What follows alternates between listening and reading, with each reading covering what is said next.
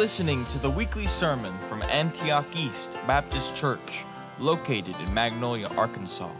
For more information about our faith and local congregation, visit antiocheast.com.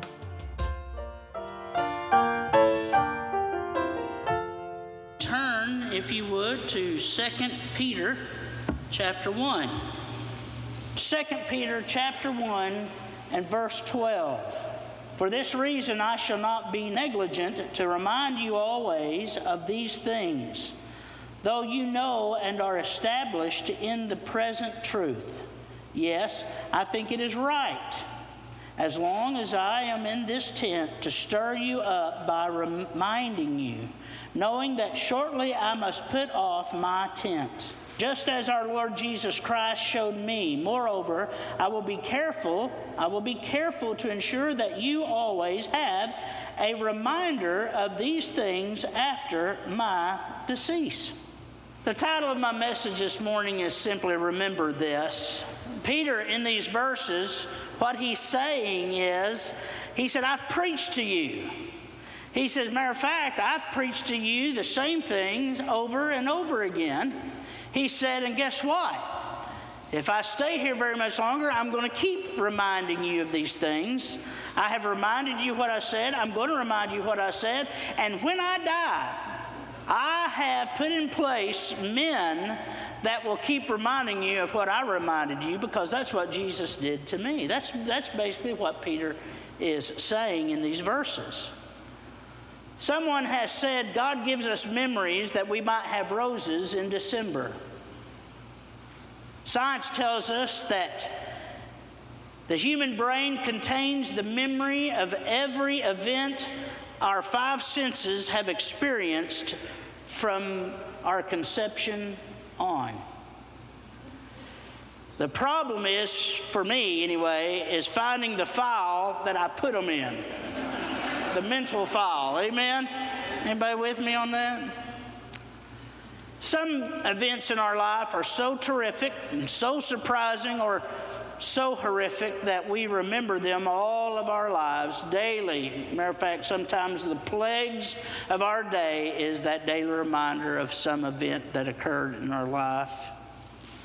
But when the Bible speaks of remembering, it's not always of just. Uh, it's not always speaking of sweet or sour thoughts that we've had in the past, but sometimes it refers to remembering something and taking action on it. When I would be smart with my parents, with my mom in particular, and I'd, I'd smart off or disobey or do something that she didn't like. And if she was in a good mood that day, she wouldn't reach for the switch, but she'd say this she'd say, I'll remember that. Anybody have any parents that did that to you? I'm going to remember that. Now, what did that mean? I don't know, but uh, I knew it wasn't good. I didn't want her to remember that. It means you're going to regret that. That's what it means. When the thief on the cross asked Jesus, Remember me when thou comest into thy kingdom, he was not wanting Jesus to have sweet thoughts about him. He wanted him to have consideration and mercy on him. Remember me. We say that to people remember me. We mean remember me in prayer, remember me in your kindness. But David said in Psalms 39 3, as we read him, as, as Greg led us in reading, I love this verse. My heart was hot within me. Now, the context is, is uh, different, but uh, uh, that's okay. It means the same thing. If you're happy, if you're sad, if you're mad, if you're glad, it means the same thing. My heart was ha- hot, or my heart was happy, or my heart was mad. He particularly was a little bit angry in these verses. My heart was heavy and hot within me while I was musing. Now, young people, young people, and maybe even the adults here, let me explain to you. I love that word. Amen. Musing. I love the word musing. M U S I N G. What is that? It's the opposite of a musing. See, we, we love to go to the amusement park. We want to be amused. I enjoy being amused. I try to be amusing every once in a while. Every once in a while. Just every once in a while. And what does that mean? What does the word uh mean? Well, what does uh, atheist mean? It means no God. Theist means God. Ah is that prefix which means no or none. We use it in many words, but here it, it, with this word, when you put a in front of muse, it means know something. What does musing mean? It means to think or to meditate or to study. So when you go out and party or whatever, and I, I just I'm just assuming y'all go to good parties. When you go to a movie or when you go to play uh, Mexican Train with your friends, or or, or, or when you uh, listen to a good comedian, uh, clean comedian. Uh, yes, we do, brother. Uh, we are wanting to not think. I hate these movies that try to teach you lessons. I don't watch movies to be to learn. I watch movies to get away from it. Amen to lose myself a little bit, to have a break from having to know what reality is. Amen? You don't tell me what reality is, I live it every day. And so sometimes I just want to be amused. I don't want to have to think. The problem is we do too much of that. We get we like it so much, that's all we want to do, be amused. Well, God tells us we ought to muse. We ought to think. We ought to study on. It means to meditate, to think, to study.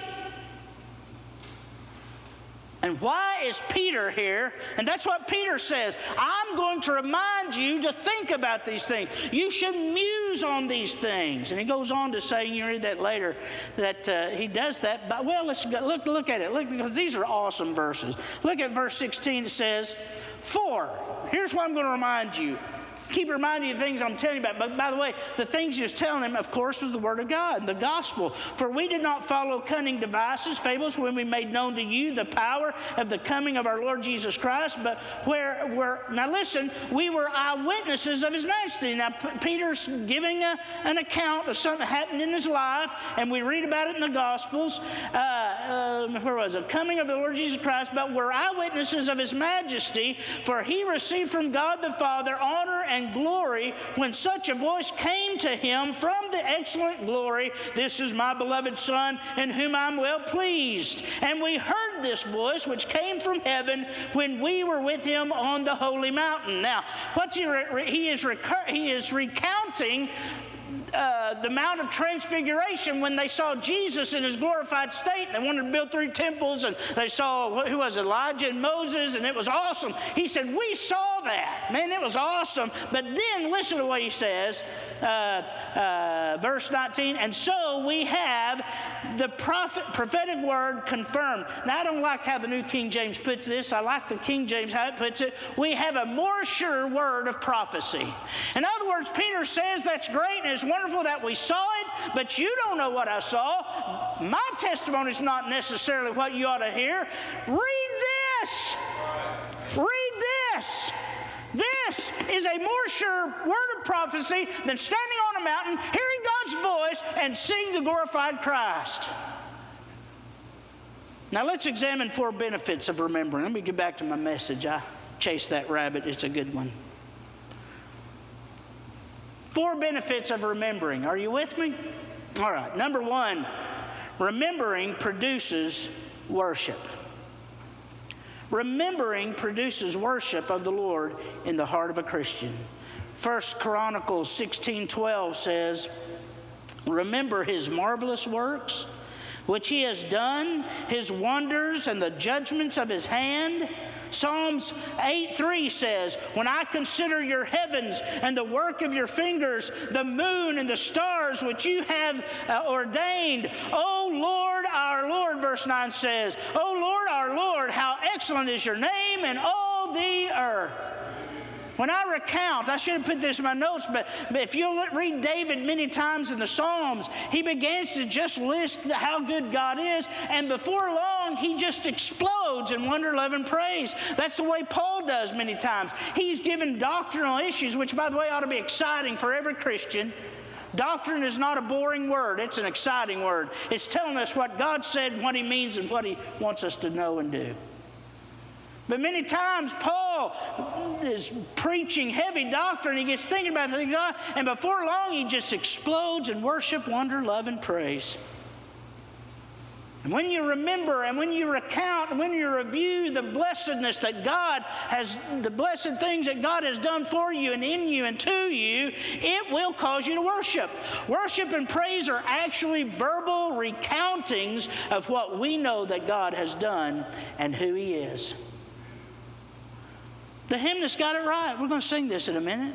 The hymnist got it right. Listen. Oh Lord my God when I, in awesome wonder, consider all the worlds thy hands have made. I see the star, I hear the rolling thunder, thy power throughout the universe display. And then my favorite verse, which I don't know why they always skip this verse. If you're going to do any verse of, of how great thou art, you need to do this verse.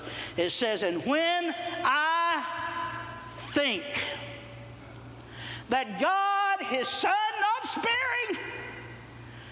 Sent him to die, I scarce can take it in that on the cross, my burden gladly bearing, he bled and died to take away my sin. Then sings my soul, my Savior God, to thee.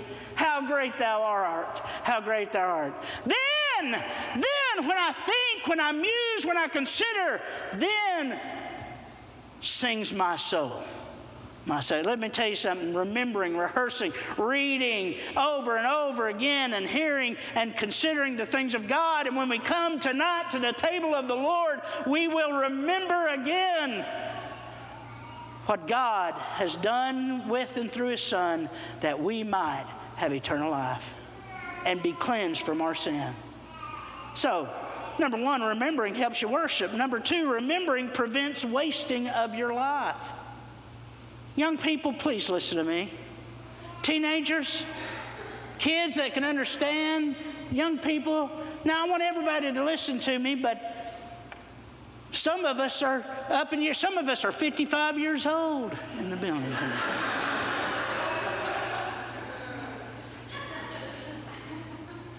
and although we have many hopefully many more years to burn for Jesus, most of our days are burned up. But you have your life ahead of you. Let me tell you what God said. Are you listening to me, teenagers? Young people, are you listening to me? Don't listen to me, listen to God. Ecclesiastes 12:1. Remember now, now thy creator in the days of your youth before the difficult days come. Amen, Brother Joe? The difficult days come. And the years draw near when you say, I have no pleasure in them. It's easier to serve God when your back doesn't hurt and when you, you're weary and, and you don't have to have the medication and, and when, you, when, you, when you got uh, young and you're fresh, that's when you ought to spend your hours for God. And so many times we waste our time as young people on ourselves, on ourselves, on ourselves. And we don't spend it taking in all of God we can and giving all we can for Him. Number one, this is a simple thing serve God because you should. Amen. Serve God because you should.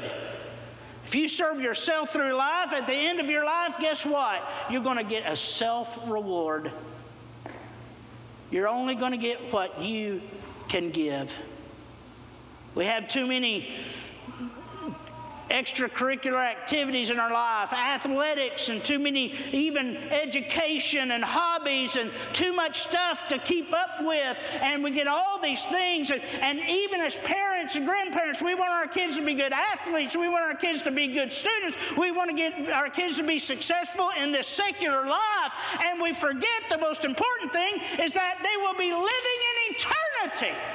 And only what's done for Christ will last. I'm not saying these things are bad. I'm not. My kids played sport. My kids went to school and things. But I'll tell you, I was more concerned about their spiritual well being and their spiritual life and their spiritual growth than the other things. Hey, listen, all these, listen, school school is wonderful, education wonderful. You can be a great missionary in the halls of your school, young people.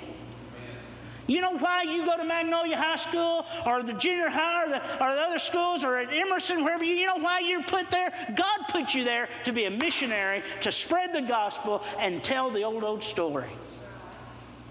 Not to learn math.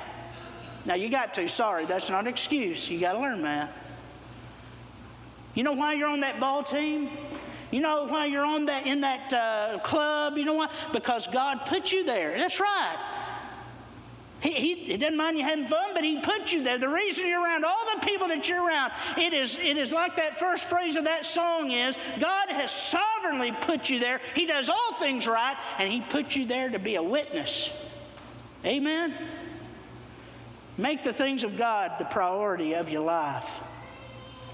We're always saying, one day I will catch up. Then I'll be faithful to church when I get all these things behind me. And then I'll witness, I'll serve. Wouldn't it be very sad one day when you need God and you call out to God? And wouldn't it be something if He was as available to you then as you are to Him now? And you say, well, he's God, he's got to. Oh, really? Let's turn to Proverbs. Everybody get your copy of the Word of God, okay? Uh, you don't even have to put this one up there if you don't want to, hon. I want you to get the copy you have of the Word of God and turn to Proverbs chapter 1. Now we see wisdom is the it's an analogy of wisdom crying out. But what is wisdom? Wisdom is the Word of God. It is God. There's, we're not doing any mistake by putting God or Christ. The Bible says that Christ was made wisdom for us. But I want you to look at something. Proverbs 1:24. Because I called and you refused. Proverbs 124. I stretched out my hand and you did not regard, no one regarded, because you disdained all my counsel and would not have and would have none of my rebuke. I also will laugh at your calamity. I will mock when your terror comes. When your terror comes like a whirlwind, uh, that's the actual word, uh, uh, and your destruction comes like a whirlwind. And when distress and anguish comes upon you, now listen, then they will call on me, but I will not answer. They will seek me diligently, but they will not find me. Because they hated knowledge and did not choose the fear of the Lord, they would have none of my counsel and despise my ever rebuke. Therefore, they shall eat the fruit of their own way. You're going to get your own reward and be filled full with their own fancies. For the turning away of the simple shall slay them, and the complacencies of fools shall destroy them. But whoever listens to me will dwell safely and will be secure without fear of evil. My friend, please hear me again. I say this all the time God is not your good luck wish genie. He's not some lucky rabbit's foot you can rub when you need him. How dare you ignore him when things are good, and all of a sudden you remember him when things are bad.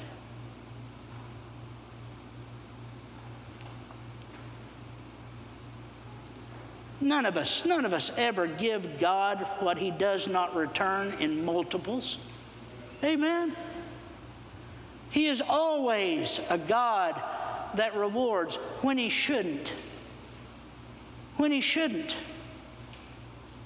What will we ever do for Jesus in comparison to the cross?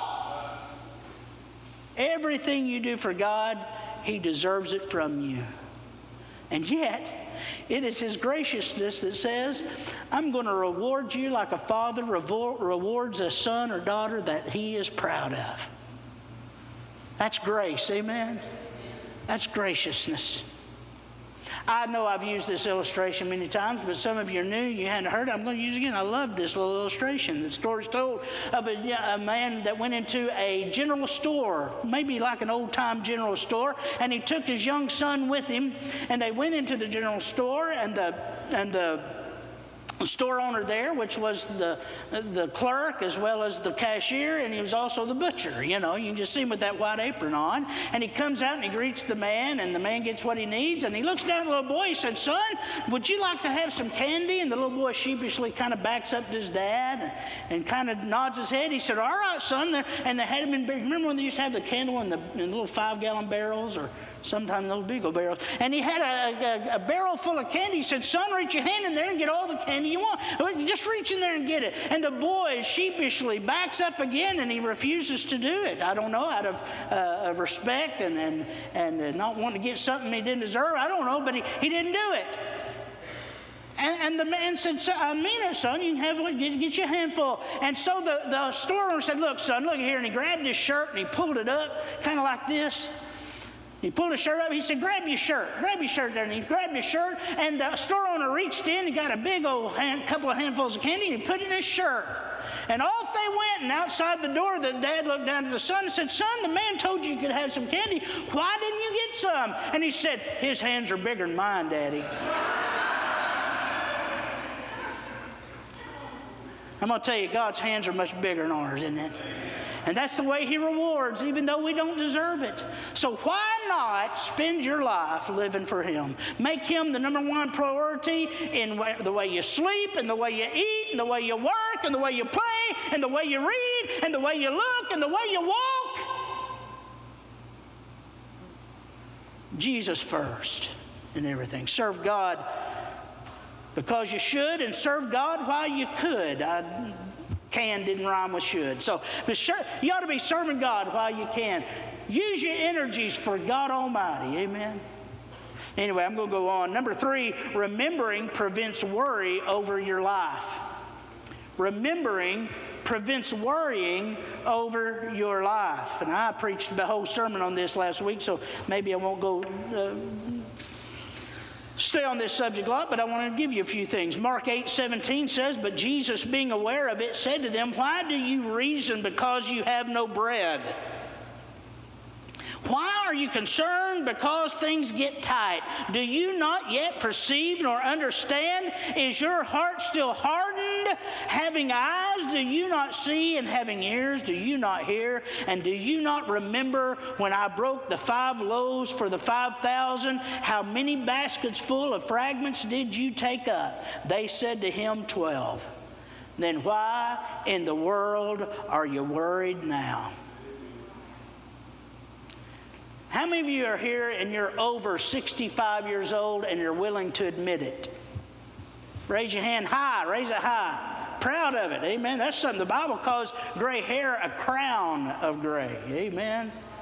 That's right. Mine's just kind of a diadem right now, it's just right there, but, uh, or not a diadem, a wreath, anyway. All these hands. Now, I'm going to preach to you just a little bit. I preach to young people, and I'm going to preach to you. Uh oh. Here you are in your golden age, or getting there close. Some of you are. If I'd have said, How many here over 80? We'd have had several hands come up. Praise God. Amen. And some of you still get worried when things get tight. After all these years, we still doubt God. What is wrong with us? I tell you what's wrong. We have a flesh. Amen. Quit worrying. Pray, as we said last week, and I talked about that. If you need to know how to handle worry in your life, get last two week ago, two sermons two weeks ago on be anxious for nothing. But I want to tell you if you will take the Word of God and if you will read it and believe it and study it and rehearse, go read about the feeding of the 5,000, actually 20,000. There was 5,000 men plus women and children, about 20,000 or so people. Look at all that God did, how He provided, how Christ provided, how God provided. This is what God said. David proclaimed of God, and it's true for me and you. I've never seen the righteous nor a seed, bet, never seen the righteous forsaken nor a seed seed begging for bread. Do you believe that? Do you believe that? I'd say amen if you believe that. Let me go a different way. Yes, we believe that. You should believe it. Remembering prevents wasting your life. Remembering pre- prevents worry over your life. Re- remembering produces worship, as we said first. But lastly, memory provides a way for eternal life. And I don't mean remembering saves you. Basically, I'm talking about assurance. Look at verse, let me get over here. Look at verse 10. Look at verse 10 in our text here. Therefore, brethren, be even more diligent to make your call and election sure. For if you do these things, you will never stumble. For so an entrance will be supplied to you abundantly into the everlasting kingdom of our Lord and Savior Jesus Christ. Now, what do those mean? Very quickly, just a little bit here. What does that mean? Make your calling and election sure. I think it means what it says. Make sure you're saved or make it steadfast by remembering. By look what he says. Make your calling sure, for if you do these things, you will never stumble. For so an interest will be supplied to you abundantly. I think it's talking about assurance in these things. The Bible says, examine yourself to see if you be in the faith. You say, Brother Ron, I, I know I'm in the faith. I've trusted Jesus. Well, good. Why don't you think about that? Why don't you muse on that? Why don't you meditate on it? And why don't you be broken over time and time again and praise God, remembering what God has done for you and how that heaven is your home and hell has no hold on you anymore. Remember the gospel message. 2 Timothy 2 7 says, Consider what I say, and may the Lord give you understanding in all things. Remember that Jesus Christ of the seed of David was raised from the dead according to my gospel. Remember that. That doesn't just mean row through. Remember? And listen, some of you need to learn to shout. Some of you need to learn to weep. Some of you need to learn to express. Listen, you go to a ball game, you'll do it. You'll show your emotions and your excitement. I don't know where it is that we, we think that we go to church and you got to be quiet and you can't show your emotions and you can't say hallelujah. Now, I understand you can get focused on that and it becomes distracting. I am not asking you to jump pews and swing from chandeliers, not in here. I, I'm not asking that. But I tell you, I'm, tired, I'm tired of dry eyed singing. I'm tired uh, uh, of, of uninspired service.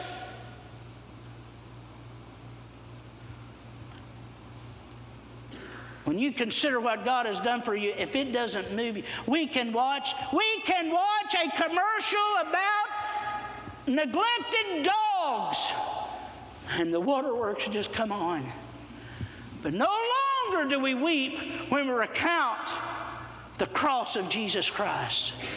That years we spent in vanity and pride, caring not the Lord was crucified, knowing not it was for me he died. We were in a state, but then by God's word, my sin I learned. And it was then I trembled at the law that I had spurned until my guilty, soul imploring turned to Calvary.